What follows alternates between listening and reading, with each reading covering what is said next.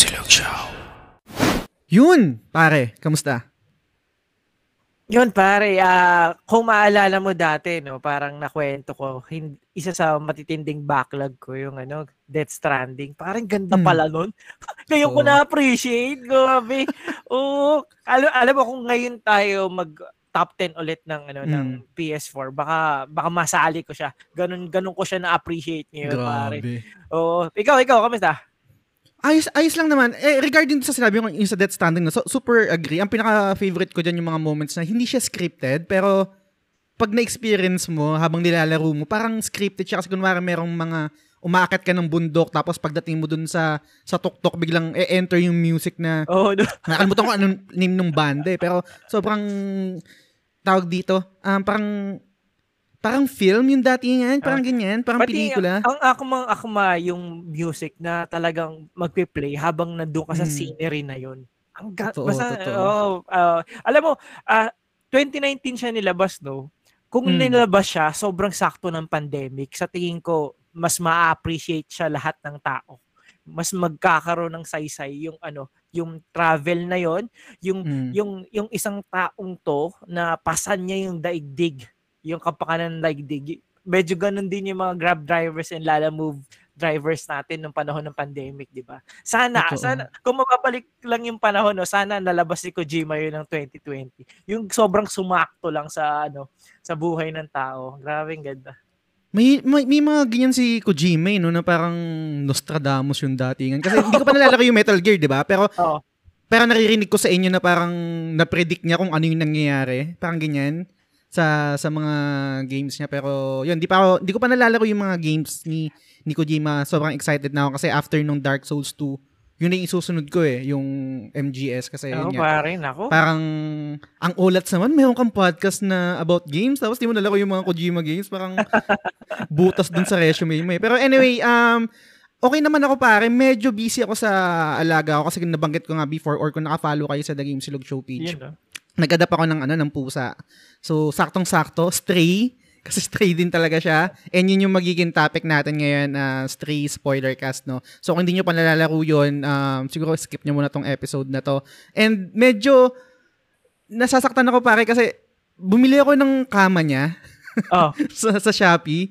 Ah. Pero ayaw niya kung saan-saan pa rin siya natutulog. wait, wait. So ito sa... mm. Tanong tanong kita pre. So so Hmm. in a way masasabi mo bang mahirap ang mag-alaga ng pusa? Mahirap pare. Kasi, ewan ko ah, nung nag nagsisearch ako, uh, nag, siyempre, nag, nag-YouTube na ako yung mga, kasi hindi ko maintindihan yung pusa eh. Parang sa experience ko sa, sa, sa hayop, pag, pag aso, kumbaga pag sinabi mo, tinaasa mo ng boses, parang magigets sila na, ah, galit, galit yung amo ko, hindi ko gagawin to. Sa pusa, hindi eh. Tapos, yung pag ipepet mo sila, parang, siguro sa madaling salita, parang kailangan mong i-gain yung trust nila muna. Iba, iba, sobrang iba yung dynamic sa sa pusa. Hindi ko ini-expect na, na ganun. And parang, parang literal na naglalaro ako ng The Last Guardian. Parang siyang, parang siyang si Trico. Trico. ganun no? yung, ganun yung Dapat nangyari. Trico Pero, na rin pinangalan mo, no? Miyaka, di ba?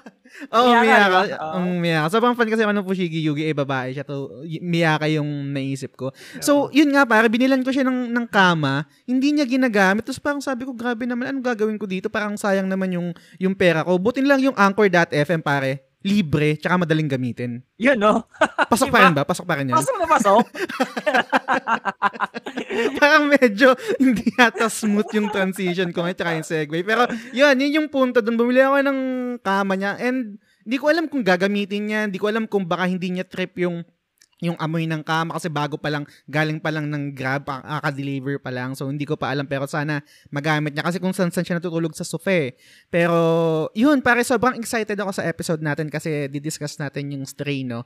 And to help us discuss, to help us for this episode, no, i-invite natin isa sa mga tropa natin, Yeah. si Brian ng Cheapskate Gamer. Pare, welcome, back sa The Game Sulog Show. Welcome, welcome. Hello, hello, hello.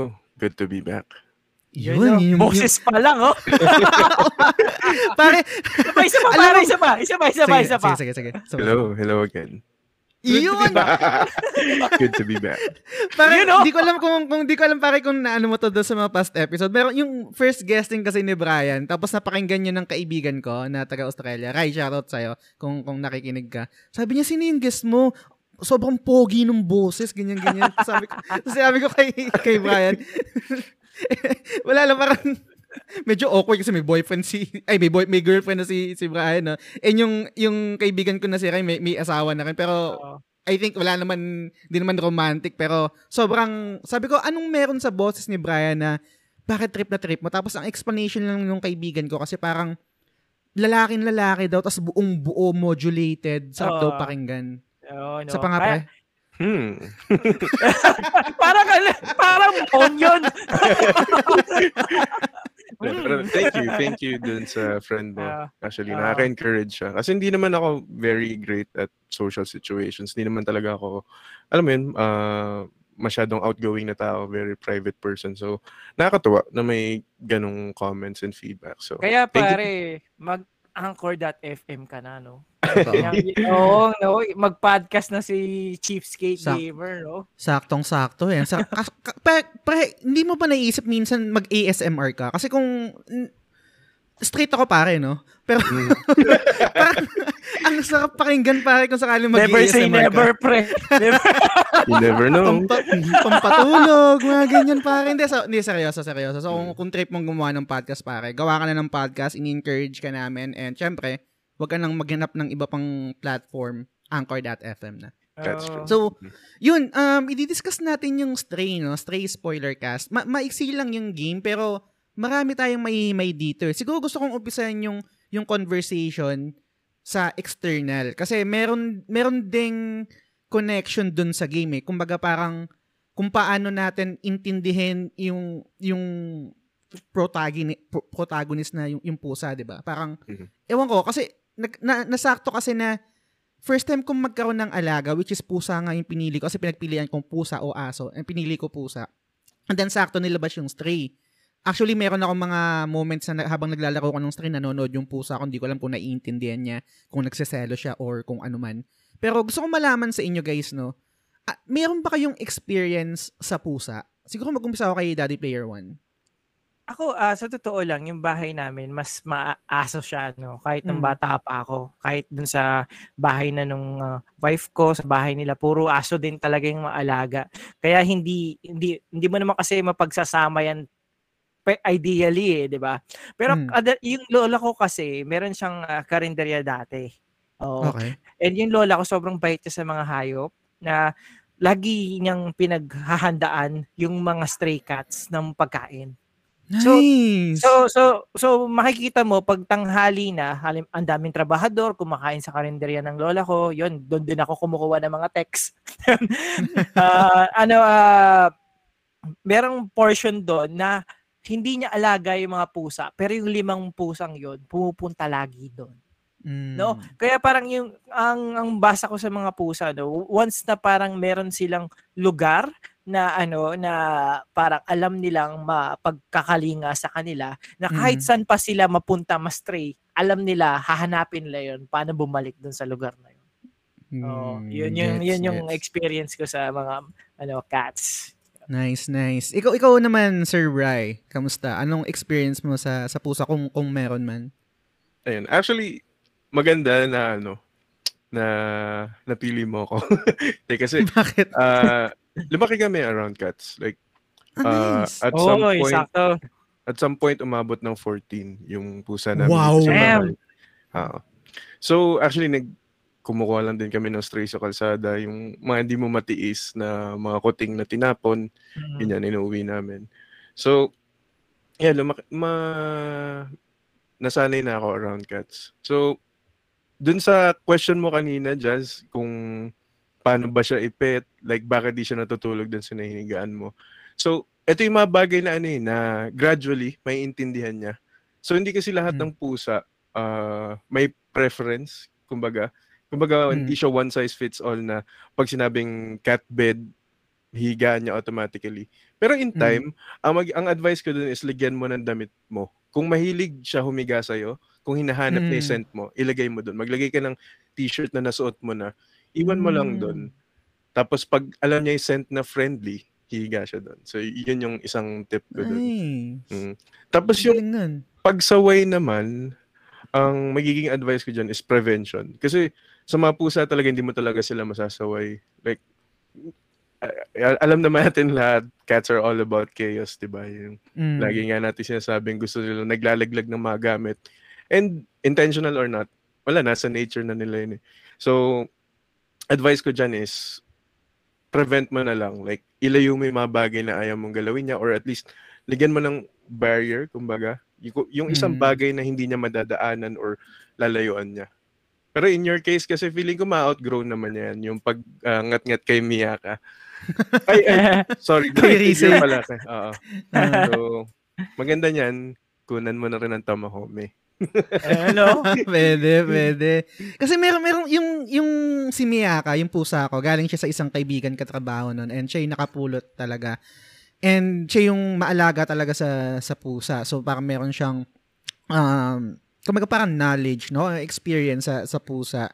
Ang sinabi niya sa akin is, ang mga pusa talaga, may, may experience mo na na parang sila yung boss. Kasi parang ganun daw yung in nature, parang ang kunwari parang yung yung yung language nila o, na parang gusto na laging nasa ibabaw mo kasi parang ibig sabihin nun ako yung boss mo, ako nasa taas. Mga ganon. Ah, And sabi ko, ala, paano yun? Hindi ko, hindi ko, dapat pala nag-research muna ako kasi parang medyo ma- mahihirapan ako and kami na ma- mabuhay sa isang bahay kasi mahirapan akong mag-concede. Kunwari, um, kasi ang, ang main reason, correct nyo ako guys, no? Ang, ang main reason kung bakit pusa yung pinili ko over ah, dog kasi una ayoko nang maingay syempre pag nag-record ng podcast baka mahirapan ako. Pangalawa is ang notion ko sa pusa is sobrang independent nila na hindi masyadong clingy na um kumbaga parang binigyan ko ng pagkain or nakapaglaro na kami, hindi na ako masyadong kukulitin. Kumbaga parang pwede kami mag-exist sa isang kwarto na may ginagawa kaming parehong mm. bagay na kung ano man, kung ano, kung ako naglalaro ako siya, anong trip niya dyan, natutulog, etc. No? Pero sa three weeks siguro or magwa one month na, na kasama ko yung pusa ko si Miyaka, hindi eh, mali ako kasi ewan ko kung depende ba sa personality ng pusa. Kasi sobrang, sobrang clingy niya. Nagugulat na lang ako, tumatabi sa akin. Ah, Pag natutulog ako, na- nagigising ako, nakatabi ko na siya. Pero after naman pagising ko, kakagatin ako or parang makikipagkulitan sa akin or after after uh, uh, after two hours hindi na ako papansinin. Tapos after two hours na makalipas again ng two hours, lalapitan naman ako, lalambingin naman. Para sa, ano, ano, ano to, para akong, sorry ah, sana hindi sexist yung, yung statement. Para akong may girlfriend na movie. Gan, ganun. Ah, Ewan ko, ano, ano, anong thoughts niya dun? Baka getting to know pa kayo talaga, no? Mhm. So, tansyahan Pwede. pa kayo. Mm. May part na tansyahan, no? Since one month pa lang, tama ba? Mm, one month Oo, pa lang, one one, month month pa pa lang lang. talaga. Oo. Pero, pero at least kita mo na yung, ako, the fact na tumatabi siya sa'yo pag tulog, yan yung pinaka-vulnerable state ng lahat ng, ano, eh, ng, ng, ng klase, eh, no? mapatao Mhm. ka man, di ba? The fact na tumabi siya sa'yo sa vulnerable state niya, ibig sabihin, komportable siya sa'yo. Kaya it's a sign na good thing yung ano, magiging relationship niyo ni Miyaka. mm. Totoo. Saka ano, saka kitten pa kasi. So, Mm. mataas pa yung energy level, naghahanap ng socialization. So, Mm. sa'yo siya lumalapit kasi wala naman siyang companion, di ba? So, ikaw yung parang lumalabas ngayon na mother cat niya. Mm, So, sa'yo niya gets. ngayon nilalabas yung energy niya. Totoo. So, last na to guys, no? Alam ko, hindi naman tungkol to sa, literal na tungkol sa pusa, no? Pero last na. Meron kasi sabi sa akin nung, nung friend ko, nung pinakita ko sa kanya yung picture ng ni Miyaka na natutulog, na, yung position niya parang yung nakatayo, tapos parang, yung nakagan, parang sphinx, nakaganon. Tapos sabi, niya, sabi ng kaibigan ko, antayin mo kapag, um, pag natulog na yan na nakahilata, ibig sabihin, komportable na yan sa'yo. May Yeah. tiwala na yan sa'yo. Mm. Nag-gain na niya, Mm. nag-gain mo na yung trust niya Mhm. alam ko, ewan ko kung, kung mag-resonate sa inyo to guys, sa lahat ng mga nakikinig, no? Ewan ko, let's say kung may, may, may alaga kayo. Nung nakita ko siyang humiga na ng nakahilata, parang ang sarap sa pakiramdam. parang, tang ina, anong ginawa ko? Alam, hindi naman ako, feeling ko hindi naman ako mabuting tao, pero parang, oh, naging ko na yung trust nung, nung pusa, kahit pa paano. Kasi nga natutulog na siya ng nakahilata, kung anong klaseng position. Hindi nakatulog nung mga unang araw na pag pagkuha ko sa kanya. Yung tulog niya parang sphinx talaga na Guarded. Nakaganon, no? Mm-mm. Mm. Wala lang, sobrang, sobrang, sobrang nakakatawa. And yun nga, nasakto na nilaro ko yung, nilaro natin yung, ako, personally, nilaro ko yung Stray Cats, kayo, nila- nilaro natin yung Stray, no? And, sobrang, ang dami kong gustong ikwento tungkol dun sa paglalaro nito. Pero umpisahan ko muna siguro sa sa hype, no? Kayo ba, nung nakita niyo yung, yung trailer na mga napakita ng, ng PlayStation, interesado na ba kayo? Kung parang talagang lalaruin ko to, ganyan, etc. Kasi na, naalala mo DP1, no? Na parang na-discuss natin to before. Meron tayong mga binigyan ng opinion sa mga indie games, quote-unquote indie games, no? Ah, na parang pinaki trailer pa lang alam mararamdaman mo na ay hindi ako mag-spend ng oras dito. Kumaga parang dun sa sa art design, dun sa environment. Kasi yung trailer parang yun yung way mo para ma-entice yung mga yung mga players, 'di ba? Kahit naman Yes. sa sa Ah. movies, etc. Kumaga parang yun yung kung yun yung selling point mo, yun yung pitch mo eh. And yung yung meron mga indie game na talagang hindi mag hindi mag-work. Hindi ko sinasabi na pangit sila kasi syempre unfair naman sa kanila na i-judge doon pa lang na pangit na, na hindi, na, hindi ko magugustuhan. Pero, hindi ko yun bibilin um, first day. Pero yung Stray pare, nung pinakita pa lang yung trailer, interesado na ako at alam ko, bibilin ko to at lalaruin ko to. Ik- ikaw, DP1, an- anong, anong thoughts mo doon? Oo, ako pare, ganun na ganun. Ah, na-imagine ko na kaagad na lalaruin ko siya kasama yung anak ko. Mm. Oh, pati ah, sa totoo lang, yung concept na control mo is a- yung a- animal is sobrang ang dami ng games na gumawa nun. Pero ang ginagawa kasi ng ibang games, hindi realistic. Hindi Hmm. realistic yung approach niya dun sa hayop, pati yung yung kung paano mag-animate or parang yung yung reaction ng animal, hindi siya realistic. Palaging merong something na parang may power na kung ano, Mm. yung trailer kasi ng ah, Stray nung una pa lang, parang pinakita na kaagad na alam mo yung ano ng Stray Cat na kung saan saan tumatalon, naghahanap ng kung ano. Feel mo na kaagad, kaya ikaw mapipik yung interest mo. Na ah, gets mo na kaagad na indie game siya, gets mo na kaagad na ano siya, na parang hindi naman siya ganun katagal na game. Pero yung curiosity mo, parang curiosity ng isang pusa din na, na, na ano siya 'di ba na na na, na pick talaga yung curiosity mo Mm. na gusto mong i-try no hindi Totoo. nawawala yun kaya ako na-appreciate ko yun sa ano kasi dapat pag indie ka hindi hindrance na makipag ano ka toe to toe sa mga AAA games dapat lang you know your limitations and you use that limitations to your strengths Galing. Naga- Oo, oo. totoo. Oo, na na, fi- na ah, siguro pag hinimay na natin mamaya yung game, mas malalaman natin 'yon. Sa totoo lang, pag indie developer ka, sobrang dami talagang limitations. Pero Hmm. ang galing, ang galing-galing nung nagawa nila. 'Yon, ako ako yung kung sa tanong mo, unang-una ko pa lang siya nakita, sa- sabi ko sa kanya, lalaroin ko na kaagad. Kaya, nung in-announce siya na free sa PlayStation Plus Extra and up, wala, solve na solve na pare. Parang nakalimutan ko na yung Game Pass. Oo, di ba? Oo, di ba? Game na. Oo. Ah, actually, ako, dapat ko talaga, ako talaga, ako, plan ko, bibiliin ko talaga siya, pero um, si, si San, sa- shoutout sa San, isa sa mga supporter ng The Game Silog Show, yun nga, nabanggit ko last episode, ano pinondohan niya, gift niya ako ng upgrade. Pero, gets ko na parang, technically, oo, para sa akin yun. Pero ang ginamit niya ng word is, para daw kay Miyaka yung, yung upgrade na yun. Kumbaga, para pag nilaro ko yung stray, para sa kanya. Which is nangyari nga, nanonood siya habang naglalaro ako. Ikaw, Bry, ikaw, kasi feeling ko, gaya nga nang nabanggit mo, ikaw yung mas may experience sa pusa eh. So, parang, tama ba? Sabihin, sobrang excited ka na mismo talaga sa game na to? Yes. Without knowing kung anong mangyayari? Okay. 100%. Nung in-announce nito, nila to, actually, yung isang pusa namin, si Orange, nandito siya sa kwarto ko. So, Mm. madalas kasi yun, ah, pagka nasa mood siya, dito lang siya sa kwarto ko, upo lang siya sa lap ko. Tapos, gano'n na gano'n yung itsura niya, kung ano yung itsura ni Stray. Mm. So, nanonood kami habang nasa lap ko siya. Tapos, yung PlayStation Showcase ata yun, or State of Play, nung in-announce yung time na yun. Mm. So, syempre excited na ako. Tapos syempre curious din paano nila mata-translate yung um, movements, yung behavior ng cats into actual gameplay, 'di ba? Kaya nga Mm. nasabi ni DP1 since uh, indie, tapos nung nakita ko na Annapurna, nun, ako, ang unang naisip ko nun is baka parang interactive movie lang to na point and click.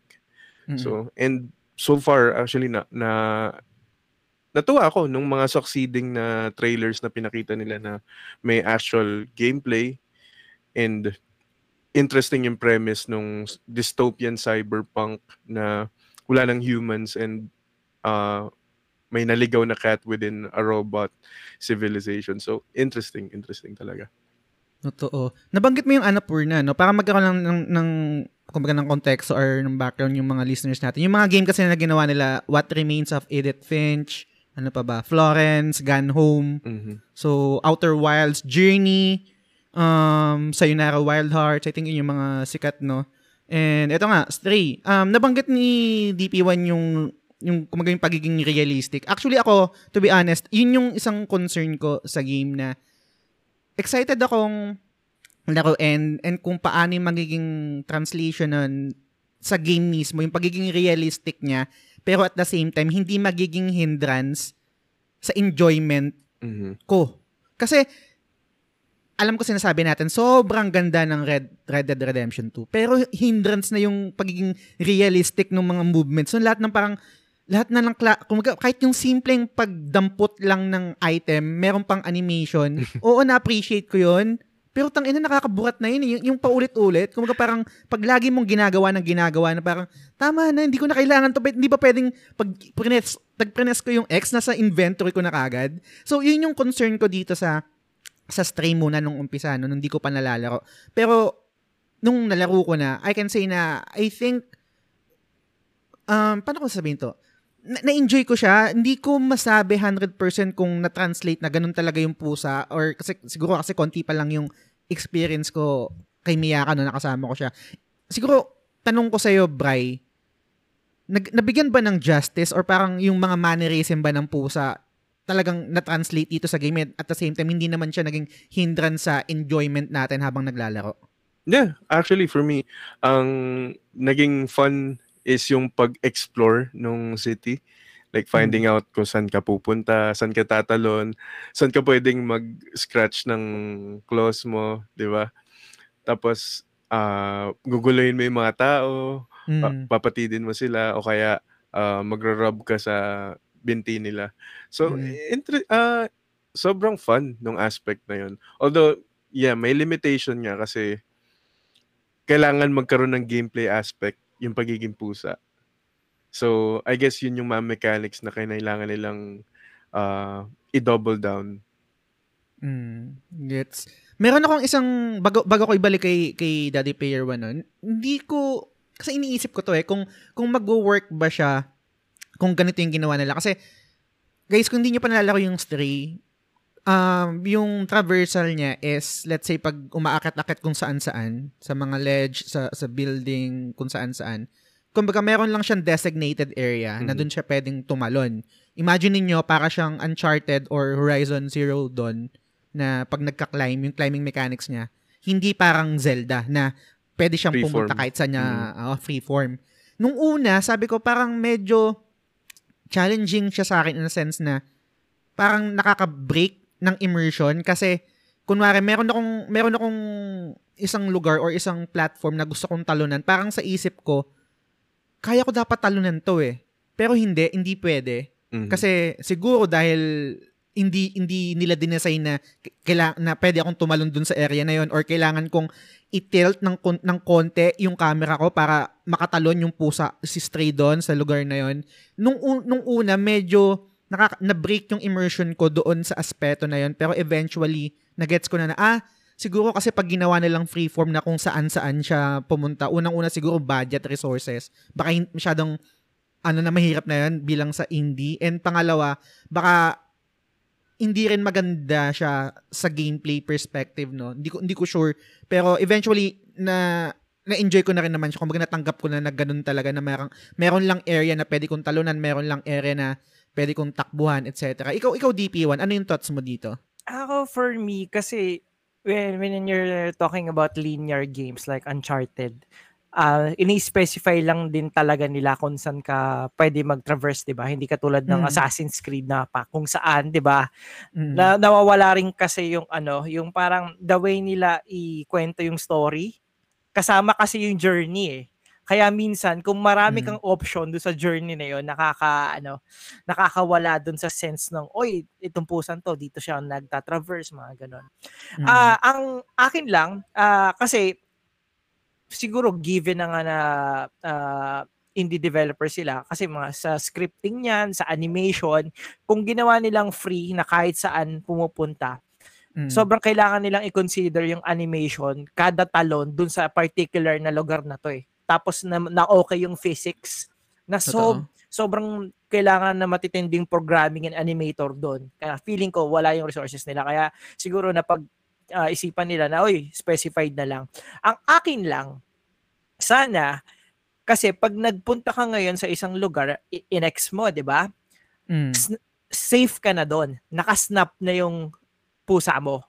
Mm. So ibig sabihin, kahit maliit na platform 'yan, you will ha- you uh, won't have that sense of danger na pwede Mm. kang mag-fall anytime. Nako, ako parang dagdag sana sa element ng pagiging pusa 'yun eh. Kasi 'di ba, Mm. kung san-san sila tumataas, sobrang taas. Minsan kung ikaw, kabado ka na para sa pusa, uy, baka mahulog ka diyan, baka mahulog ka diyan, baba ka na. Mm. So, yung yung part na yun, nawala siya. Kaya siguro pag tagal sana sa, sana ma-incorporate nila yon, lalo na yung sa beam, yung sa portion ng game na ah, sobrang taas nun, 'di ba, sa building tapos may mga Mm. beam ka na nilalakaran ng pusa. Kung kung kung free fall 'yon, ah, free form, ta-try mong mag-ingat eh. Pero ngayon Mm. kasi dire-diretso ka lang dahil alam mong hindi ka naman mahuhulog, 'di ba? Ako, sana Totoo. sana sa sequel ng game mas maano nila 'yon para mas maramdaman mo ikaw yung pusa. Oo, no. Totoo. Oo, Gets. oo. Yung, yung, yung sinasabi mo pare, no, bago kay balik kay, kay, kay Brian, actually sobrang naisip ko din yan. And kaya sabi ko parang tuwang-tuwa ako nung I think isa o dalawang beses lang nangyari sa akin na tumalon ako tapos parang kinapos yung pusa ko dun sa tinalunan niya. Kasi yun yung ine-expect ko na parang sana Oo. merong ganun. Sana Oo. merong ganun. Kaso dalawang beses lang yata nangyari sa akin yun. Hindi ko alam kung scripted yun or kapos yung talon ko. Hindi ko alam. Oo. Da- parang yun. So, Specified kung- na kasi yung lalandingan mo eh. Na Mm. parang ano ka kaagad na ano. Kasi di ba, dapat you will have that sense of na, uy, pagtalon ko kaya, okay, hindi ako magsislip up. Di ba ka- Mm. Katulad na nangyari doon sa animation, doon sa unang, ano, yung na, kasama niya yung ah, tatlong pusa. Ah, Di ba ah, yung mga kaibigan Tumalon siya sa isang pipe, pero yung pagka-landing niya dun sa pipe, hindi pala safe yung pipe na yon. Kaya Mm, nahulog siya, 'di ba? Nandun kasi yung adventure ng pusa eh. Mm. Na sobrang tapang nila, sobrang curious nila na tu- tumatalon sila from point A to point B pero without knowing kung leap of faith, 'di ba? Mm. Leap of faith yung tinatalon nilang yun. Pero Ah. ngayon kasi sobrang yung faith mo, sure yan, 'di ba? Okay. Sure, oh, sure na sure kang mayroon ka matatalonan. Oh, sana sana yun yung pwedeng ma-improve nila sa game. Totoo. Bri, ano yung thoughts mo doon? Agree, agree ako dun. Like, mas maganda sana kung may element of challenge dun sa ah, traversal part. Kasi yun nga, kagaya na sinabi ni DP1, yun yung, ano eh, yun yung ex- exciting sa buhay ng pusa. eh. Like, Mm. ah, buhay rockstar sila. Like, basta talon, ganyan. And dun, I guess, it hasn't been talked about masyado, pero I guess there there's a point to be made dun sa pagiging ethical ng game. Kasi we all know we live in much more sensitive times, di ba? So, baka maging consideration siya for animal cruelty, ganun. So, So, I guess Oo that's nga, one no. conversation na iniiwasan din ng developers. Pero, I'm leaning more towards dun sa ah, limitation sa development. Mm. Kasi actually isa, isa rin na naisip ko no. Hindi, hindi kumbaga parang hindi ko hindi ko hindi ko alam kung paano atakihin to or kung, pa, kung ma- ma-articulate ko ng, ng maayos. Ini, nung una kong nilaro siya, iniisip ko, meron bang fall damage to? Mhm. Kung sakali. Yung parang mga ganyan. Or Mhm. pag tumalon ako ng mataas, mamamatay ba to? Pero considering na, syempre, pusa, di ba? Meron silang tawag, di ko alam kung anong tawag, yung parang spring yata sa sa paa nila kaya pag or yung parang pag tinal, pag hinagis mo sila or pag nahulog sila kahit hindi sakto, parang automatic mag, Nag-autocorrect. o nag-autocorrect sila, yung ganyan. Yun pa pala pare, no? Kasi halimbawa may fall damage, maganda yung animation niya, ika-ika. Kasi ngayon specified yung ika-ika niyang portion, di ba? Mhm. So pwedeng maging pwedeng maging element of ano yan eh, no, para dagdag sa animation.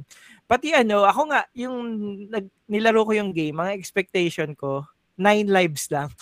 Mm. Same, same. Baduy. Oo, di ba? Nine lives lang na parang bawal ka matalo ng lagpas sa nine. Kasi pwede nga trophy yun, di ba? Mm. Mm. Kung ano, kung ano, dapat hindi ka lang magpas ng nine continuous. Pero sa, sa medyo madali naman yung game actually. Hindi ka Mm. naman talaga aabot doon, no? yung, yung, yung binanggit mo pare na actually na- natawa ko, no? Pero sa kabilang banda, puta, na parang feeling ko, kakayanin ko ba yung kung, kung sakaling ganun, ngayon na meron na akong pusa? Kasi yung, gets ko yung intention, no, na parang iika-ika ka na animation. Kasi nga, syempre, parang yun yung indication mo na, na nasaktan yung character mo. Mm. Parang same din naman yun sa, sa pagtao yung kinokontrol natin, di ba? Iika-ika parang sa, sa Resident Evil. Pero pare, kahit yung first scene pa lang na nalaglag siya, tapos bilang pag, pagtayo niya, iika-ika, may, may, may kurot sa puso ang puta. Mm, ang bigat nun. Ano ina, di ba? Yung- Ewan ko. Parang may pinost ako doon, yung anak ko, sabi niya, oh no, oh, talagang sobrang alalang-alala siya doon sa, ano, doon sa kalabutan na- pusa na, na nahulog yung pusa. Na parang Mm. ano na, paano na mangyayari? Tapos wala pa yung mga kaibigan ko. Tapos sobrang dilim na lugar pa, doon pa ako nahulog. Mm. Oo, sobrang yung pag-aalala niya, no? Pero pero dun sa animal cruelty, ay animal cruelty tuloy.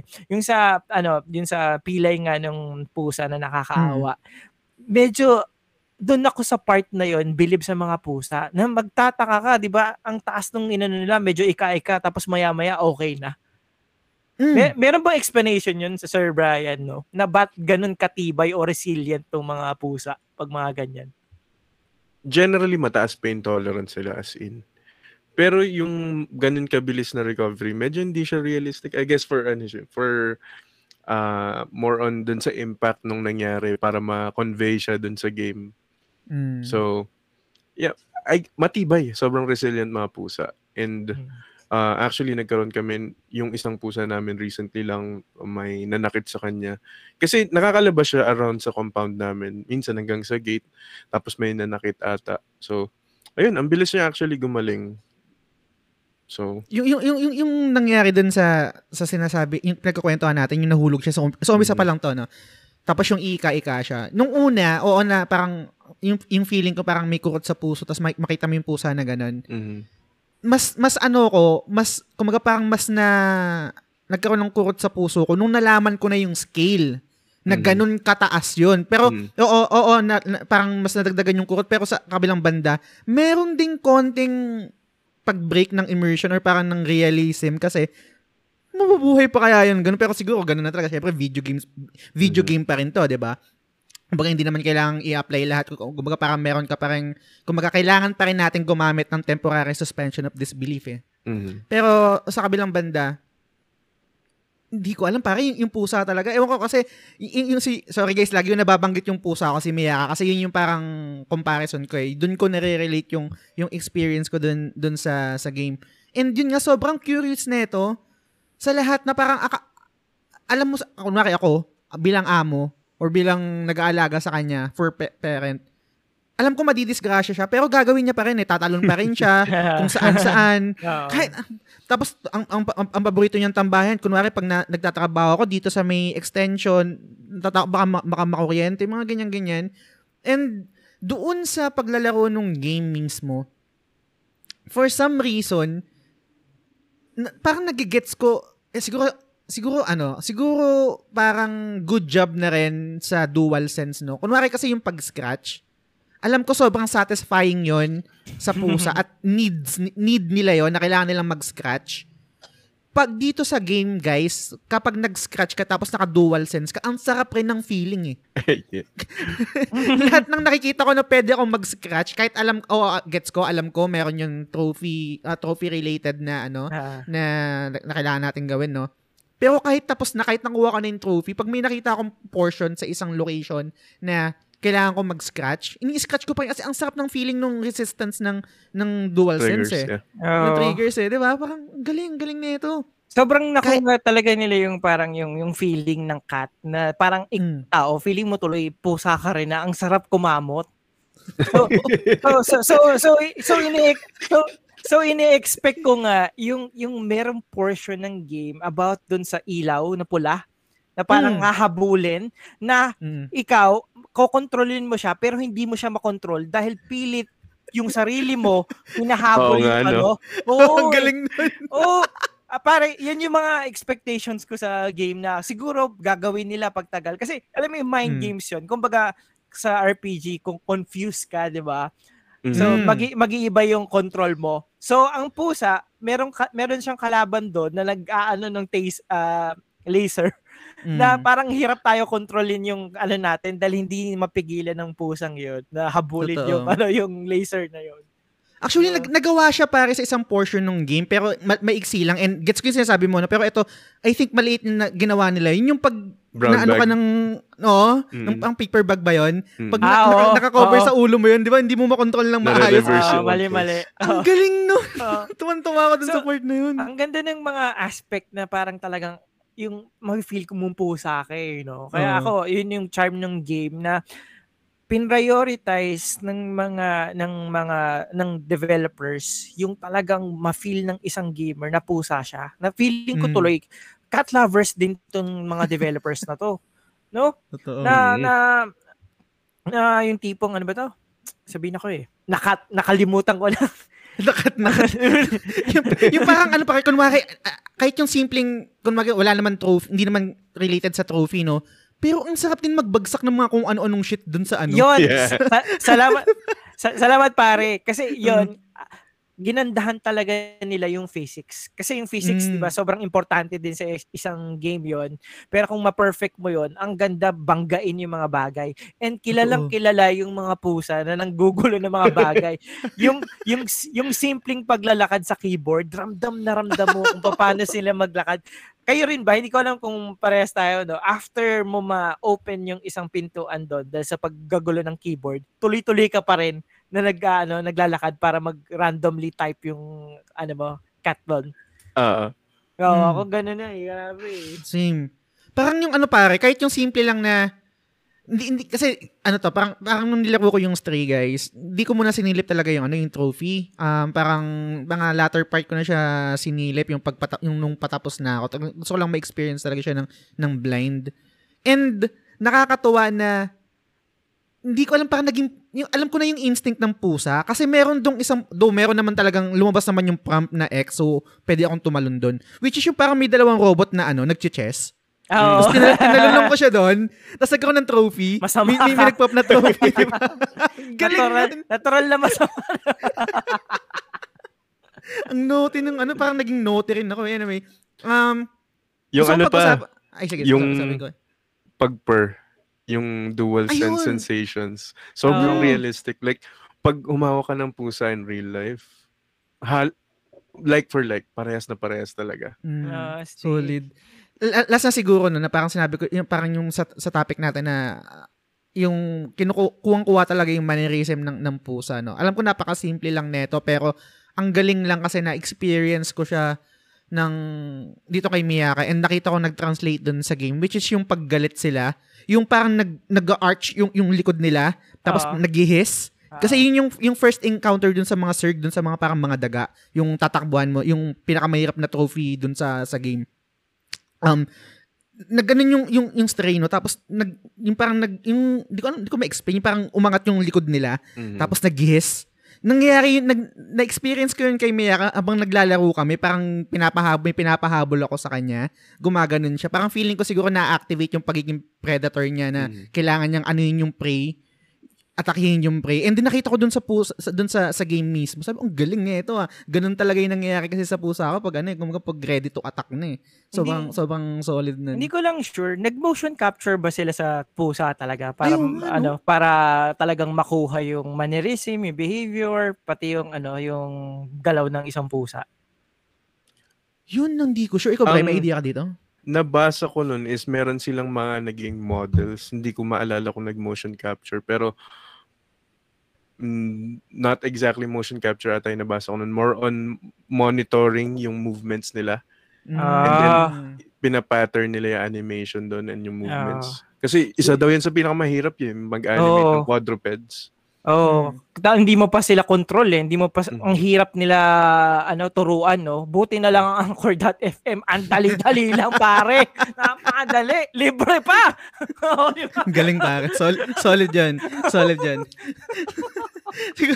eto pare, last na siguro. Ay, nabanggit nyo kasi yung ang hirap mag-animate ng, ng, ng pusa, no? Isa pang sobrang na-enjoy ko dito sa sa game na talagang nagtatrans... Nag, kumbaga yung dahil nga nakikita ko kay Miyaka and nagtatranslate sa game is yung nating hindi naman siguro to parang pusa versus aso no hindi naman ganun no pero pansin ko kasi yung pusa, napaka-graceful nilang gumalaw, pare.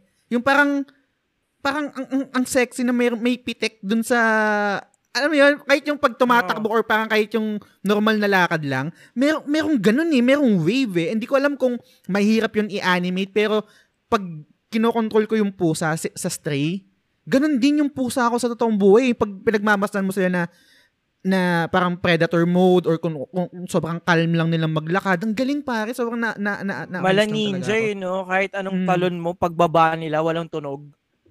Oo, oh, no? Parang yung mga ganyan eh. Yung mga pusa. Totoo, eh. totoo. Pare, mag-translate tayo, ay mag-translate, mag-transition tayo dito sa ano, sa isang topic kasi more on gameplay tayo, um, and then yung, kung na-translate yung, yung realism ng, ng pusa sa game, no? Pag-usapan natin yung, yung story hindi ko ine-expect na na ma-attach ako ng, ng ganito sa game. Hindi ko sinasabi na parang sobrang lupit nito na parang 10 out of 10 or um, game of the year or parang game of uh, the generation, no? Pero short, sweet, parang pwede ko siyang ang hirap mag-compare, no? Pero para lang para lang ma, ma ma-explain ko ng maayos yung, yung naging naramdaman ko dito sa sa Stray para siya para siyang journey pare na short pero may kurot. Yung lalo na dun sa ending, siguro mamaya pag-usapan natin yung ending, no. Kayo guys, ano yung may expectation ba kayo na something na something meaning meaningful, something deep or parang fasad lang na okay, kailangan ko lang uh, makaalis dito sa sa lugar na to kasi nahulog yung ako bilang pusa and then goods na ano kwentuhan mo ko DP1 na tapos si, si Brian, kwentuhan mo ko dun sa experience mo and yung journey mo dito sa sa game na Stray. Ako, yun yung isang matitreat ko na isang aspect na sobrang bumibilib ako sa third party developers na kayang makipag toe to toe sa mga first paano na AAA games yung mga hmm. indie developers na yan like Sifu kasi yung buong game nila kukuha sila lahat ng elements, pagsasama-samahin nila yon and yung elements na yon walang sayang doon. Kasi they have limited resources, di ba? Kaya lahat ng elements na yon tumutulong siya to capture the feeling, yung the emotion na gusto nilang ma-convey sa isang gamer. And yun hmm. yung nagawa ni Stray na they have limited time, they have limited budget, yung siyempre hindi nila mahaba ng todo yung game. Kaya all of the portions of the game, talagang sobrang importante sa journey mo. So you will come to this uh, ending na mafe-feel mo, wow, ang saya nun. Ang saya mm-hmm. ng 7 hours na yon, mm. 8 hours na yon, worth it. Feeling mo nakatapos ka na ng isang full game and na-feel mo talaga yung yung vision ng developers and the emotion that they want you to feel. Mm. Ang ang ang ang ang saya kasi sobrang simple niya. Hindi mo mm. kailangan masyadong mag ano, ma, mag uh, isip ng malalim. Pero mm. yung simplicity na 'yon, 'di ba? Sobrang halos sureball na dun sa feeling na mararamdaman mo sa dulo. At may excite ka pa uh, para magkaroon siya ng sequel, no? Totoo. Uh, totoo. Kwento ko lang din kasi uh, nilaro ko tong Stray kasama lagi yung daughter ko. Mm. So, uh, we started na nawalay siya na sinabi ng, ng daughter ko, Uy, paano ako makakapunta dun sa mga, ano ko, nung kaibigan niyang tatlong pusa? Kasi na, mm. ano siya eh, sa, yung daughter ko, sanay naman siya ng sa Fortnite squads, may kasama talaga, di ba? Kaya, ano, nag-worry siya. Kaya, all throughout dun sa chapter 1 ng, ng, ng, ng Stray, tatakot siya. Kasi parang mag-isa lang yung pusa eh. The moment na ma-meet na namin si B12, sobrang na-feel niya secured siya. Mm. Doon yung pinaramdam ng game na parang secured ka. Oy, ako bahala makipag-usap for you. Ako bahala mag-guide for you. Tutulungan kita makataas basta tulungan mo din ako. Tulungan mm. tayo. So, you will have that sense of kam- camaraderie, no? Na talagang parang tulungan tayo. Yung yung yung uh, anak ko, na feel niya sobrang okay. From chapters hanggang sa dulo, no, na feel niya, may kasama ako no matter what. Mm. And that feeling is suddenly, ano, nawala. Kasi, di ba, alam naman natin yung ginawa ni B12 na in order for ano, na ma-open niya, kailangan niya may override, kailangan niyang gamitin lahat yung yung uh, energy niya or kung ano mga resources dun sa ano niya no, sa tech niya. And nawala yun. And nung nung moment na yon, umaga siya before lunch. Uh, kasama ko rin yung daughter ko. So habang naglalaro akong gano'n, nagkulat na lang ako may humihigbe. Hindi siya yung iyak na yung nagpaparamdam. Pero paglingon mm. ko, sobrang lungkot-lungkot na niya at umiiyak na siya nang walang sound. Nung, mm. kin- nung kinamusta ko lang siya, kung bakit, bakit? Oo, si B12. Parang ganun. Sobrang mm. alalang-alal siya kay B12 na parang, paano na yan? Makikita na ba natin yung other cats? Paano na si B12? meron pang moment doon ng game na ang hirap iwanan ni B12. Pwede mo pa siya ihawakan ng hawakan to check mm. kung may kung may buhay pa siya talaga. And yun ang hirap ng moment na yun. Kahit nung ano, kahit may speed run, 'di ba may speed run uh, na trophy na 2 hours. Mm. Syempre, 'di ba, the moment na magtapos yung cutscene, kailangan mo nang umalis para ma-shorten yung time mo. Hindi ko mm. pa rin maiwasan na check si B12 kung buhay pa siya ganon pinaramdam sa atin ang game yung importance ng ano, ng, ng, ng uh, friendship. Mm. Minsan video games pare, video min, games. Min, minsan yun lang kailangan talaga sa story eh. Na na sense of belongingness, na sense of na meron ng nakakaintindi sa iyo. Siguro, siguro yun yung mga feelings na hindi minsan nagagawa ng AAA games because they want you to feel that open world Ness, aka Assassin's Creed. Gusto naman natin Assassin's Creed, pare. Lagi.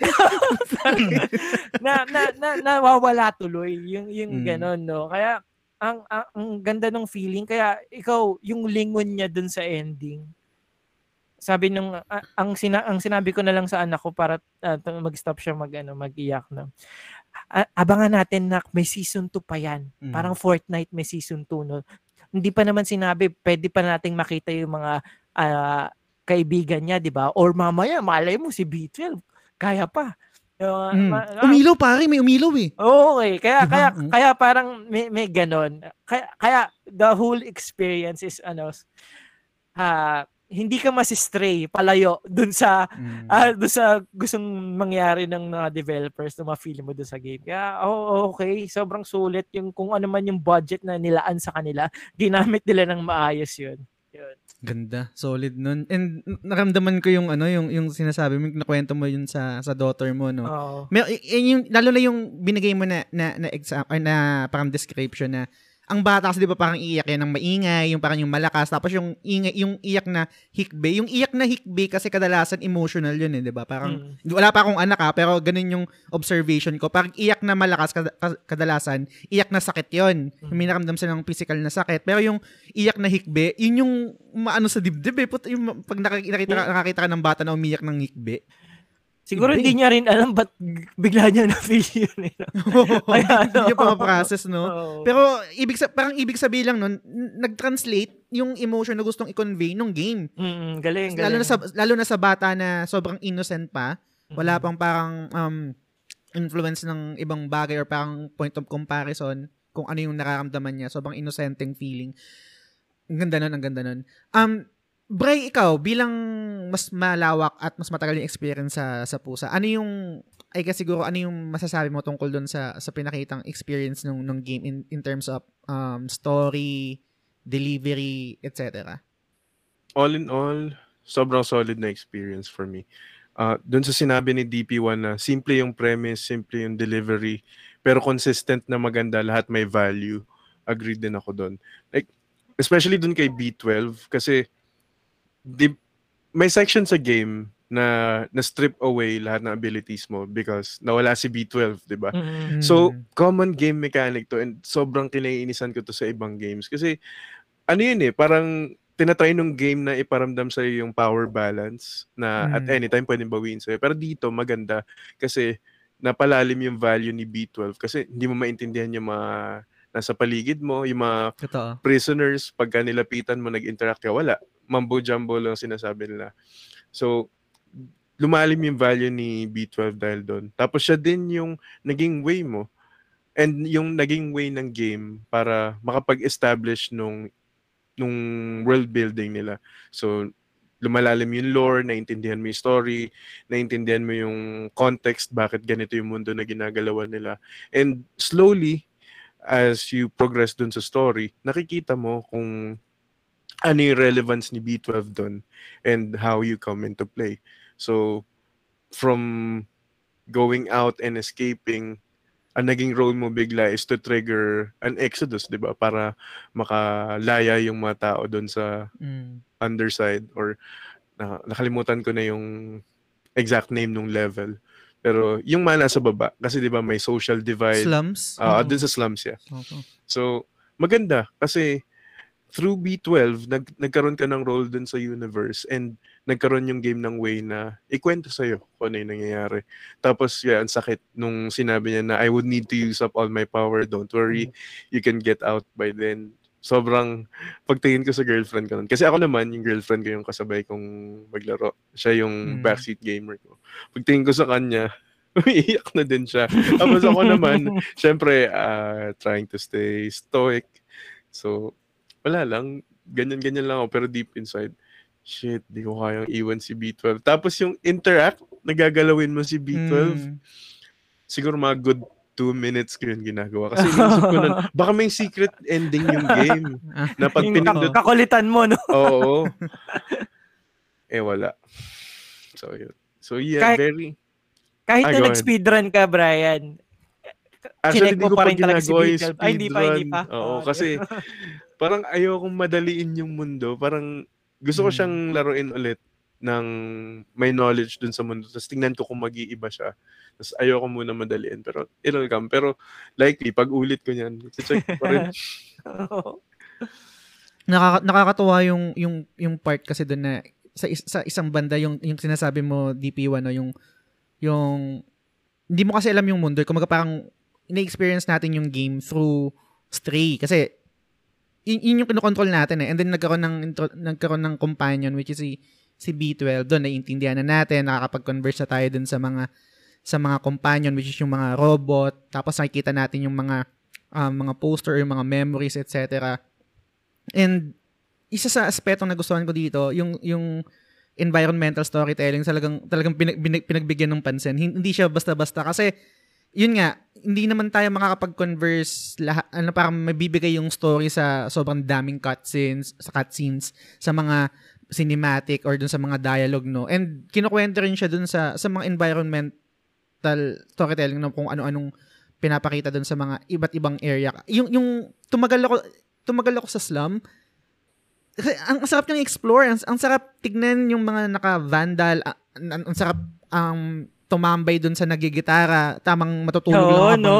habang nagigitara siya sa may kanto. Meron dong part na parang yung merong um, bartender ba yon Yung, yung Mhm. parang dun sa may bar, etc. Yung gusto mong i-meet si Momo. And alam ko, napa, napamahal ako dun sa mundo and curious, nag, nag, nag- nagkaroon ako ng, alam ko sobrang babaw lang nung, nung story, no, na parang sim- simple lang siya, kailangan mo lang tumakas doon. Pero na- naging, naging invested ako and sobrang curious na rin akong malaman kung ano, to, ano yung totoong nangyari. Ano, ano na yung nangyari sa mundo talaga.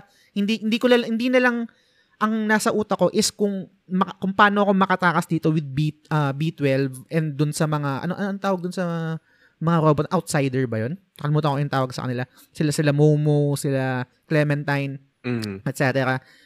Hindi, hindi na lang yun eh. Gusto ko na, gusto ko na rin malaman eh, kung ano talagang nangyari dun sa humanity. And binibigyan tayo ng pahapyaw-hapyaw through B12 kasi may reveal na siya yung parang last human, siya yung scientist na in-upload yung consciousness niya or yung utak niya sa cloud siguro or kung anong tawag doon. Tapos nag And nung nalaman natin yun, nakakatuwa lang din na merong, re- ewan ko sa inyo guys kung ganun din yung, yung, yung realization. May, realisi- may realization na si B12, kahit yung pagka, mismong kap- pagkabagsak pa lang nung pusa ni Stray doon sa lugar nila, siya yung nagga-guide papunta doon para ma-meet siya, para humingi ng tulong or para siya yung maging, ano ba tawag dito?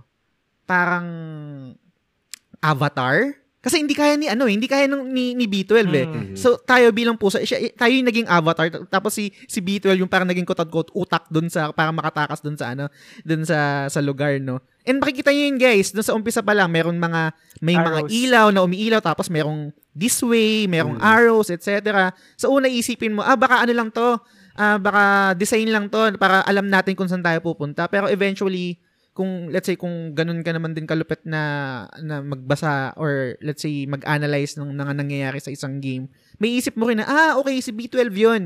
Hindi lang siya um, nilagay doon para to guide us kung saan tayo pupunta. Mismong si B12 gina-guide tayo para makapunta sa kanya kasi kailangan niya ng tulong natin. Kailangan and then kailangan din natin ng tulong niya. So parang um, give and take tayong dalawa B12 tsaka yung pusa. And na, na, na kwento nyo yung ano yung yung yung ending. Siguro pasadahan ko lang doon and then meron pa tayong mga siguro pwedeng pag-usapan no. Yung yung ending medyo anticlimactic siya sa akin kasi nung nung Okay, after nung nangyari kay B12, 'di ba? Titingin ka dun sa malaking window na Mhm. salamin tapos bubukas yung ano, bubukas yung langit. Kasi 'di ba? Sector 7, no? Oo, parang Sector 7, 'di ba? Parang Midgar yung style niya eh. Parang hindi, ko alam kung bug or glitch. Walang tumunog sa akin. Kumaga parang quiet lang siya. Hindi ko alam kung ganun din sa inyo. Pero nung nireload ko siya, meron siyang background music eh habang, habang nagbubukas eh. Mm. And sabi ko parang, parang mali ito ah. Parang wala akong maramdaman. Wala akong maramdaman na, oo, bumubukas. Pero parang may kulang. Yun pala, yun nga, walang, walang, nag, walang nag-play na music sa So, nireload ko.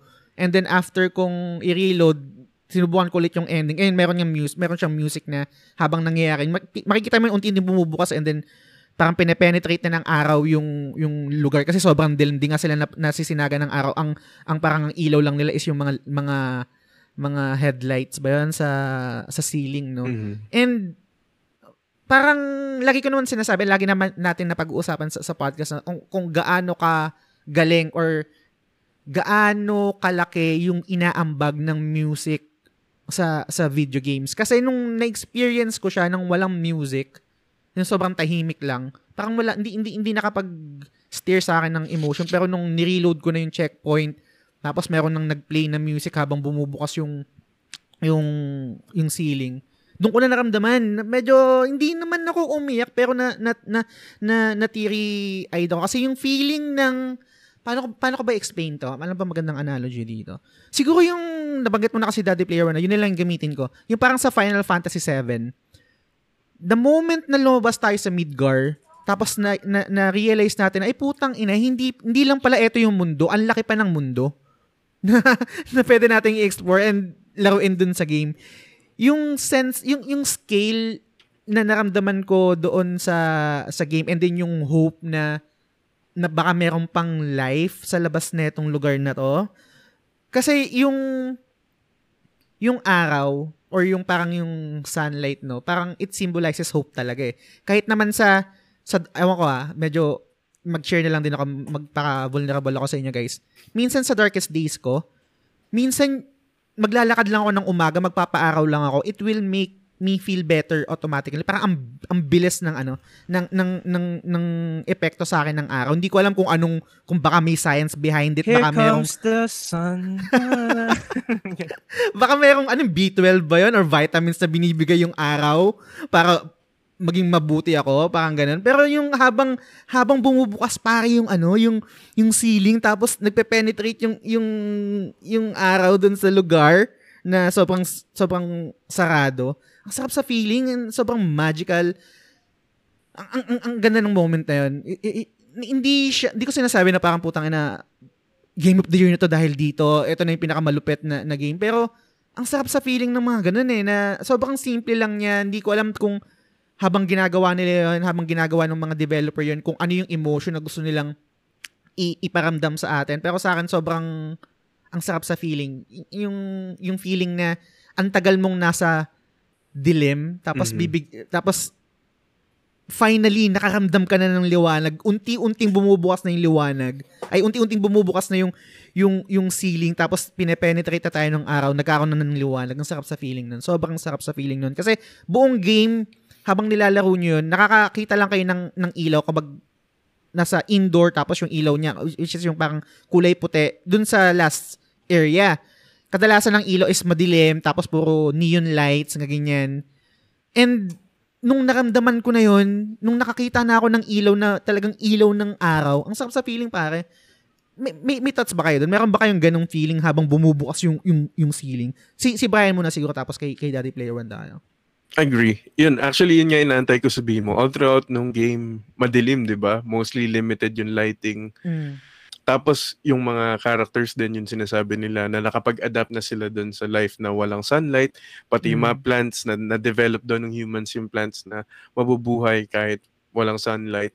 So, in a way, alam mong deprived sila sa buhay nila eh. And kahit na um, I guess sentient sila na mga robot na driven ng AI nila, nakakalungkot pa rin isipin na ganun yung buhay nila, ganun yung estado ng buhay nila. Sobrang cramped. Ang parang naka, ano, naiipit ka Mm. unti-unti.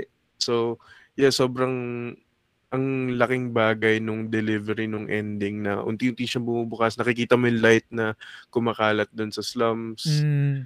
And then, parang nai-imagine mo, ano kaya sinasabi nila, ano, lumalabas Oo. kaya sila ngayon, tumitingin kaya sila sa taas. Kasi may nagsabi din doon, may isang line doon sa game na ah, lagi siya nakatingin doon sa sky, pero parang Hmm. di nag-iiba, di ba? I'm not sure kung Hmm. naalala niyo yun, pero may, may dialogue. Yung na bubong.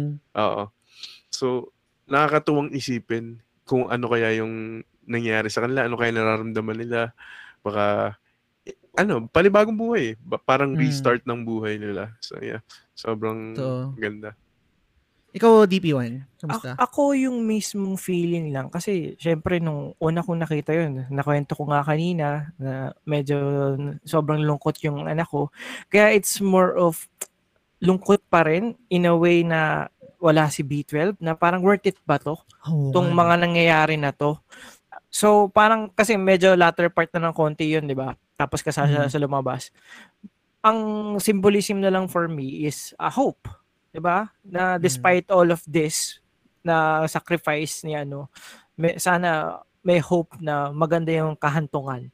Kasi ang ang ganda rin ng ano, ano nung game na sobrang pag, pag-iisipin ka niya eh. Hindi naman pinakita na nagkita ulit yung mga pusa, 'di ba? Nandun pa rin yung Mm. uncer- uncertainty.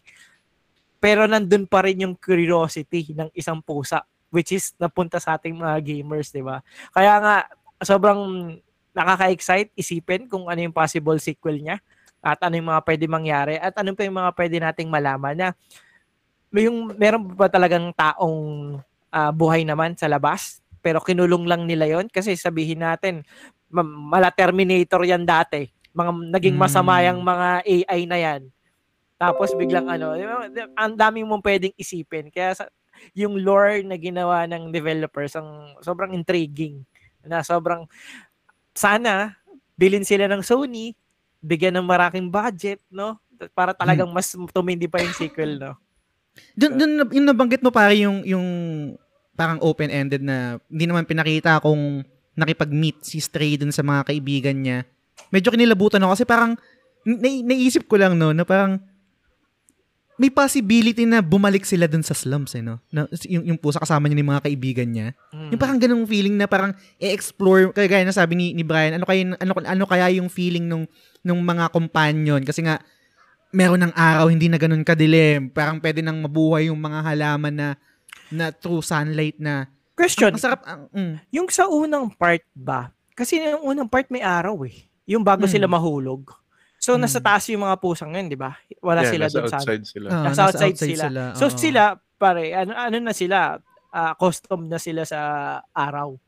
Mhm. Kasi nandun naman sila. Ang, mm, ang iniisip ko pare yung kasi di ko alam kung merong ganong intelligence yung yung pusa no na parang na parang yung alam yung feeling na napamahal ka na doon alam mo na yung alam mo yung buhay nila na parang pwede pwede tayong mag-coexist na na hindi hindi na lang tayo tayo mga pusa meron palang ibang life form Mhm. na, na sentient na nakakapag-isip na parang sobrang curious ako kung anong gagawin nila kung let's say sa part 2 kung magkaroon man parang balikan yung lugar na yun Question lang, kasi yung pinakaunang part, kung mapansin mo, nandun yung apat na pusa, di ba?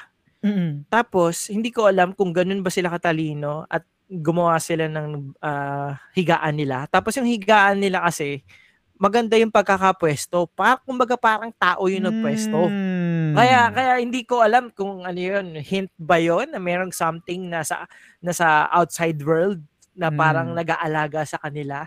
Kaya ah tanungin ko na rin kayo guys, no? Ano yung expectation nyo dun sa sequel? Ganda nun ah. Hindi ko naisip Oh, yun oh. ah. Napaisip ako dun ah. Oo. Si Brian muna pare. Siguro sa akin, ano, ah ma-maintain nila yung consistency ng storytelling. Kagaya nung na-establish nila dun sa, masasabi na ba natin first game, pero yun dun sa current game na ah yung maganda yung storytelling, paunti-unti. Kumbaga hindi ka masyadong binabagsakan ng exposition. Oo. Tapos organic siya kasi nangyayari siya through B12. So maganda kung same formula. Tapos dun sa gameplay aspect, maganda yung ni-raise ni DP1 kanina na kung may sense of challenge or fear dun sa pagtalon, tumataas yung stakes, kumbaga. Mm-mm. So mas feel for me parang mas ma-attach ka din dun sa character mo eh, which is in this case yung pusa. Mm. So yun. And sobrang curious talaga ako. Lalo dun sa sinabi mo, ngayon ko lang siya na-realize na, o nga no, bakit sila may mga sapin dun? Mm, di ba? nila? Kasi Totoo. generally ang pusa, hihiga naman yan kung saan eh. Ah.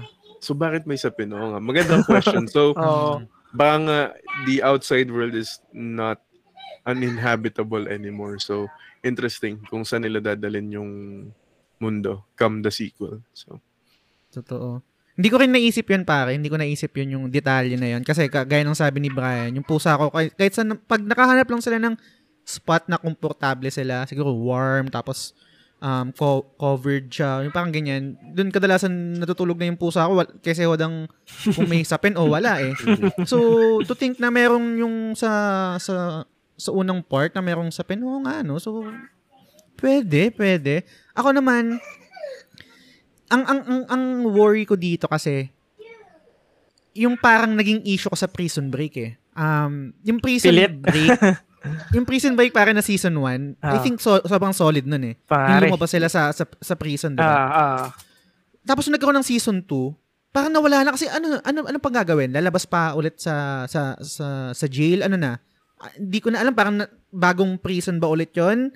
Kumbaga parang nawala na yung premise na prison break kasi nakalabas na sila ng prison. Yun yung concern ko dito sa part 2 kung paano yung magiging magandang atake nila na panibagong premise, panibagong problema na kailangan kaharapin. Hindi ko alam eh kung ano magiging atake nila hindi, hindi ko hindi ko alam. Wala wala akong maiisip na posibleng magandang premise sa ngayon para mag-work as part 2. So wala wala wala akong masasagot talaga. Pero sa gameplay aspect gaya ng nasabi mo, so, super agree ako doon kung magkakaroon ng ng konting danger or parang yung hindi laging sakto yung talon natin, merong possi- possibility na ma magka-damage or mabuwasan yung buhay ni Ray. Ang ganda nun. Gusto ko yun. Y- yun sa akin pare. Balik ko yung, balik ko yung tanong sa'yo. I- ikaw, DP1, ano yung Ako, pare, na may ano? fearless forecast ako. Sige. kasi, ah, sa totoo lang, yung charm yung stray, pwedeng pang isahan lang siya eh. So, Hmm. yung, yung, ang worry ko naman kasi pag tuloy-tuloy lang yung sequel, tapos ganyan, pusa, ang ganon, pwedeng mawala yung magic niya na bago Hmm. eh. Oh, kaya kaya naman siguro ano charming siya dahil uy, hindi pa natin na try to yung realistic na approach ng pusa, no. Feeling ko yung sequel hindi siya pusa. Pero Hmm. i-enrich niya pa rin yung lore nung yung world. shared Pero- universe, no? Yes, oo, shared Mm. universe kasi hindi lang pusa ang species na nabuhay. So Mm. Okay. it's it's an outlook of how do other species live without humans. Hmm, so, pwedeng-. Kasi pwedeng aso, pwedeng kung ano. So, so tayo as a mga human beings, mas naiintindihan na natin din yung buhay nila, no? Through Totoo. that games, series of games. Kaya imagine nyo kung magkaroon ng ano yan, unggoy, kung magkaroon ng, ng aso. So, grabe, di ba? Tapos shared Mm. universe yon na tayo, ah yung as a human being, tayo yung mga B12, B13 ko, B1, B2, kung ano pa yan, di ba? Mm. Pero, pero, di ba, tinatry nating tignan yung buhay ng isang ah, ibang species Hmm. para mas maintindihan pa natin lalo sila. ng pangangailangan nila no. Kaya siguro ako yun yung wish kong mangyari para ano talaga no lu- lumawak to.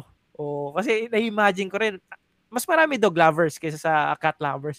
Grabe na lang siguro yung magkaroon ng realistic na game na about dogs Mm. na ganyang approach no. Lupit Gusto ko gusto ko yung gusto ko yung idea na yun pare no kasi iba rin talaga kapag nakikita natin yung mundo sa ibang lente. eh. I- Mm. Iba eh. I- Iba siya. eh. Kahit yung simpleng perspective lang na ang baba kasi pusa ka, 'di ba? Ah. Ang sarap para hindi ko alam kung ginagawa niyo yun. Ilang beses ako laging tumitingala. Hindi dahil hindi ko yung tingala na as in tingalang tingala ah. Yung titingnan mo yung ceiling. Lagi kong ginagawa yun sa stray nung naglalaro ako kasi sobrang interesting na makita una yung scale ng game, ng lugar. And other than that, syempre, yung, yung, yung, ang tawag dito, line of sight ba yung tawag doon? Kasi nga mababa siya, di ba Mhm. mas maliit siya. Curious ako eh, kahit yung pag kumakausap ako ng, ng, ng companion, ina, inaangat ko talaga yung camera kasi kailangan mong iangat. Kasi hindi mo makikita kung ano yung sinasabi nung, ano, nung, nung kinakausap mo. And same din yun sa mga building, same din yun sa location, and same din yung, yung taas, yung, yung verticality ng lugar na ang ganda rin ng pagkakagawa ng developer dito. Kasi nga, ramdam mo yung skill eh, at ramdam mo na maliit kay, ramdam mo na pusa ka na nasa baba ka. Ang, ang, ang, ang galing nun. Galing, Sobrang galing, na, na-enjoy ko yung sa yung aspeto na yun. Ikaw, ah Brian, siguro, um, paikot tayo, no? siguro last thoughts natin dito sa ano sa game. Agree dun sa verticality tsaka sa scale. Lalo yung Mm. ah, pag-start mo sa slums. So, syempre, Mm. curious ka. So, tingin ka left and right. Tingin ka up and down kung saan ka pupunta. Tapos yung the mere fact na kasya ka sa mga bagay na usually iiwasan mo or kailangan may buksan ka para daanan mo. Nakakatuwang isipin yung ano, yung perspective ng mga pusa na nagawa nila, na translate nila doon sa gameplay. Tapos Totoo, totoo. in terms of uh, actually parang naiisip ko nga din baka nga baka nga one hit wonder na lang siya na gano'n na tatapusin na nila yung role ng cat sa ganun tapos shared universe na lang siguro tapos i-expand nila. Pero who knows? Maganda yung demand eh. Maganda yung hype. Oo, Ah, no? so, far. Kinabahan Oo, daw si. Kratos eh. proactive nga siya eh di ba hawak na yung pusang ganun Oo. May isa pa lang sa sorry, last na banggitin ko lang. Ang ganda rin ng ano ng title screen nito kung pansinin niyo kasi pag matagal kayo hindi nag-start, hindi niyo makikita yung pusa tapos unti-unti makikita yung yung mata niya Mm-mm. parang lalapit sa, sa, sa sa'yo. Tapos makikita mo nandun pala yung pusa. Mm. Ah, Sa- hindi sa ko pa title na, screen. ano yun, hindi ko pa nakita yun. Mm, pag, pag matagal kang di, pag matagal mo siyang hindi ini-start kasi makikita lang doon stray tapos parang madilim lang. Parang matag, pag matagal kang idle doon, makikita mong may pusa pala doon. Ang, ang galing lang ng touch na yun. Ah, ito yung mga game na siguro isa sa mga quality ng mga indie game na hindi ko sinasabi na hin- hindi ganito sa ano no, hindi hindi ganito sa sa mga AAA no. Syempre, ma- mahal din naman nila 'yon, may love din sila doon.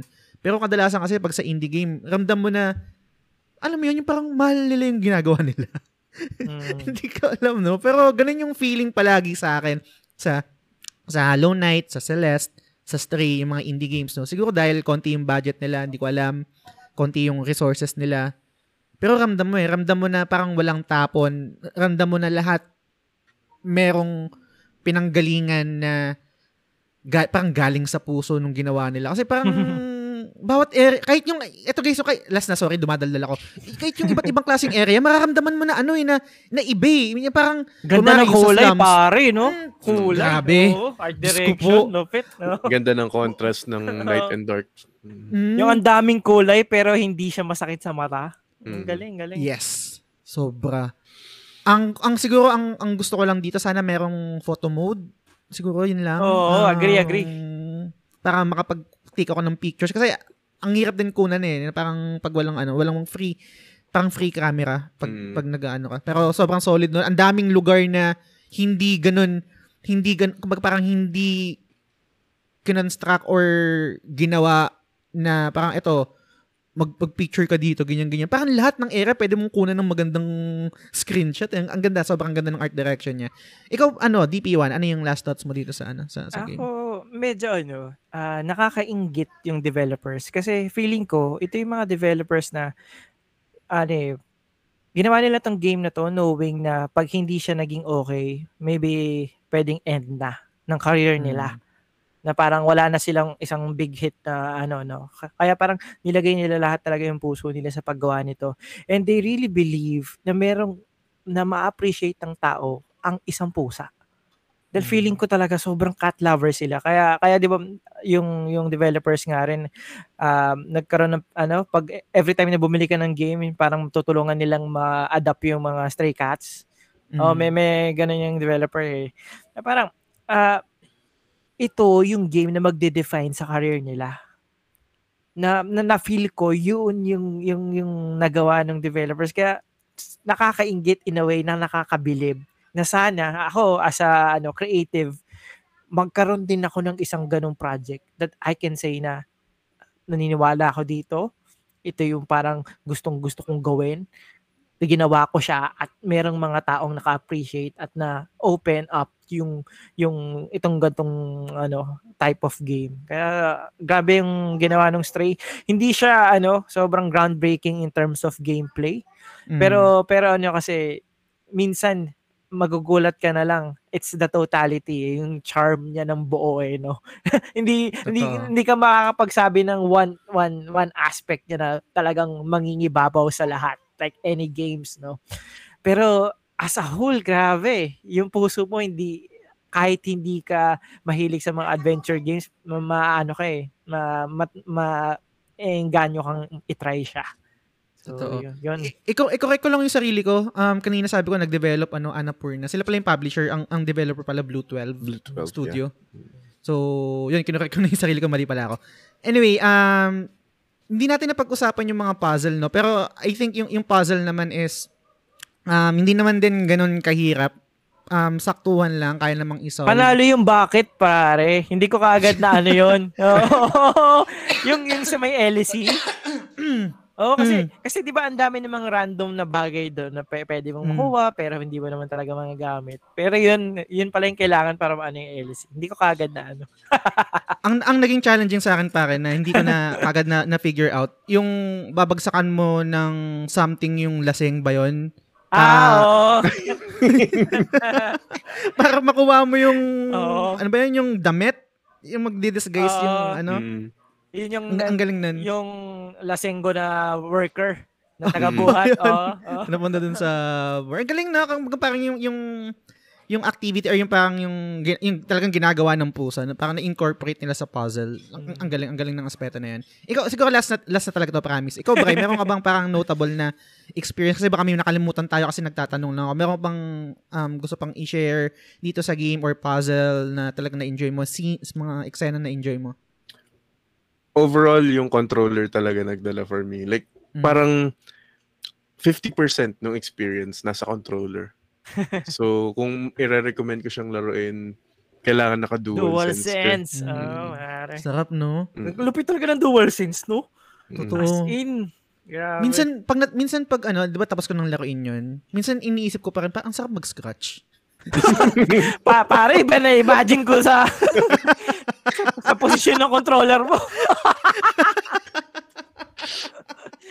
Adaptive ah, adaptive. Merong, res- ang sarap kasi pag may resistance, di ba? May konting karinyo brutal. Yung mga ganun, pare, di ba? Iba eh, iba yung ganung aspeto. Pero bago pa tayo mapunta sa rated SPG, um, tapusin na natin yung episode. Um, guys, kung meron kayong thoughts, meron kayong feedback, any comments regarding sa discussion namin, feel free to message us. Um, The Game Silog Show, Daddy Player One, Chipskate Gaming, or gamer wag gamer, sorry. Um, gamer pala, Chipskate Gamer. Um, PM nyo kami. Kahit ano yan, sobrang welcome kung na-enjoy nyo. Meron kami nakalimutan. Malamang meron kami nakalimutan na i-discuss aspeto ng game. Message nyo lang kami. So, yun. Um, Bray, pare, anything to promote? Shout out? Go ahead. Siguro ano, inline na din sa episode. So Strays Worth Saving. So non-profit organization siya. So nasa Facebook naman makita mo yung page. Uh, they ac- accept donations. Tumutulong sila sa pag-house and pag-foster ng mga stray dogs and cats. So working on a limited budget. So of course, kung makakapag-donate kayo, tayo, or yung listeners, let's go Mm. ahead. So Nice, yun, maganda nice. sakto sa episode. Nice yun. Lagay ko guys yung link kung sakali para mas madali yung makita. Lagay ko yung link sa description no, para isang click nyo lang ma-direct kayo doon. Thank you doon pare. Salamat sa pag-share niyan. DP1, anything to to promote, shout out, go ahead. Ah, yun guys, uh, sobrang makakatulong kung ah, makinig kayo through Spotify ng The Game Silog Show. Follow nyo na din ah, sa Spotify and then sa Facebook. And then follow nyo na din si Daddy Player One sa Facebook and then subscribe na rin kayo sa YouTube. And meron din tayong subscription ah, badge dun sa ano sa Facebook for 99 pesos lang a month. Ah, isa sa perks doon is pwedeng pwede kang humiram ng mga AAA games. Only palit pa, no? So imagine your 99 pesos, pwede ka na makalaro ng ah, Horizon, Elden Ring. Pwedeng pwede guys, pwedeng pwede ka rin magpalit-palit ng games depende sa araw na availability ng game na yon. Kaya biruin mo 99 pesos lang, talong-talo ng PS Plus. Totoo. Oh. And ensure, ensureable pare, God of War, no? Ragnarok. Ano? Ikaw, naabangan mo talaga, pare. Parang hindi mag-first dibs ako eh. Parang Oo mag-first dibs ako. Nakasubscribe ako sa'yo, syempre. Oo. Ano naman dyan? Hindi naman nepotism yun or hindi naman yun parang, ano no, na parang tawag dito. Um, namumuliti ka, no? Na ako yung unang magdidib.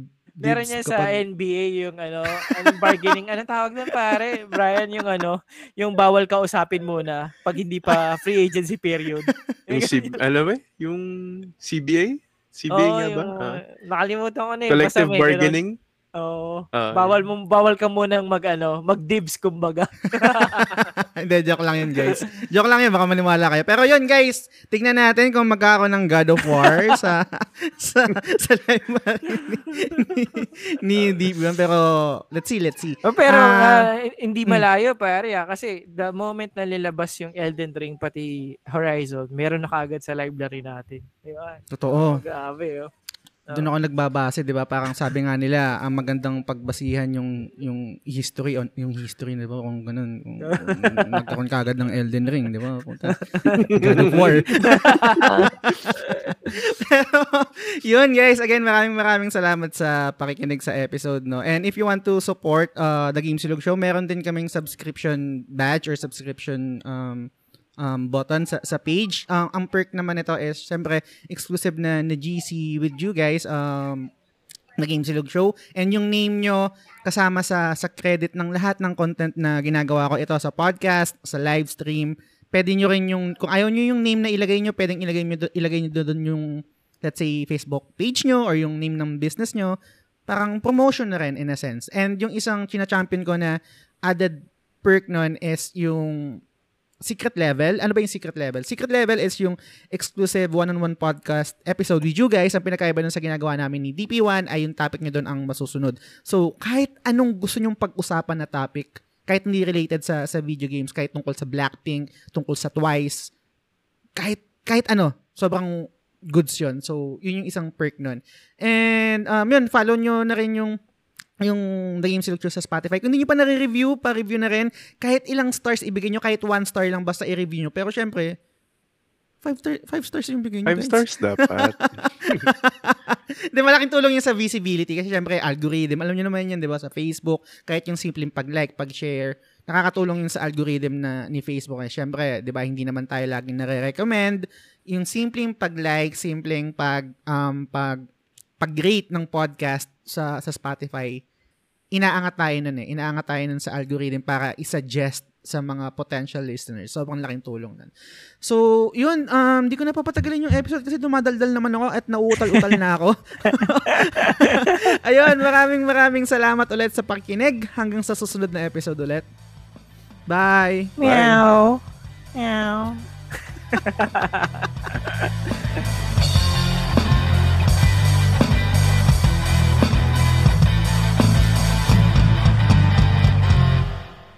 The Game Silog Show is fan-supported at facebook.com slash The Game Silog Show. The following names are our current supporters and I'm eternally grateful for your kindness, support, and generosity. Sands, Leo Cavite ng Forest Prince, Alfred Bacani, Mark Andrew Yap or Maku, Frederick Telen Soriano ng Late na Gamer, Mar Valencia, Joshua Marquez ng Blaze, Daddy Player 1, Francis Lance Galapon, Yvette Solivilla ng Ara Ara The Wee Weeb Podcast, Albert Gonzalez, Arnel Pableo, Paula David, Vitoy Bautista, Mark Paha, Malcolm Colamar, Tess Macalanda, Benson Santa Ana, Jeff Bahilot, Mary Fontamillas, Luigi Tumulak, Teacher Mike Lau Bacareza, Mark Christian De La Cruz, Mark Divina Gracia, Drew Rivera, RD Casimiro, Algers Valerio, Ruben Domingo, Justin Rason Bermundo, Ray Anthony Rivera, Bernard James Cruz, Mark Justin Fredejas, Rafi SF, and Delia Bourbon. Maraming salamat sa inyo guys.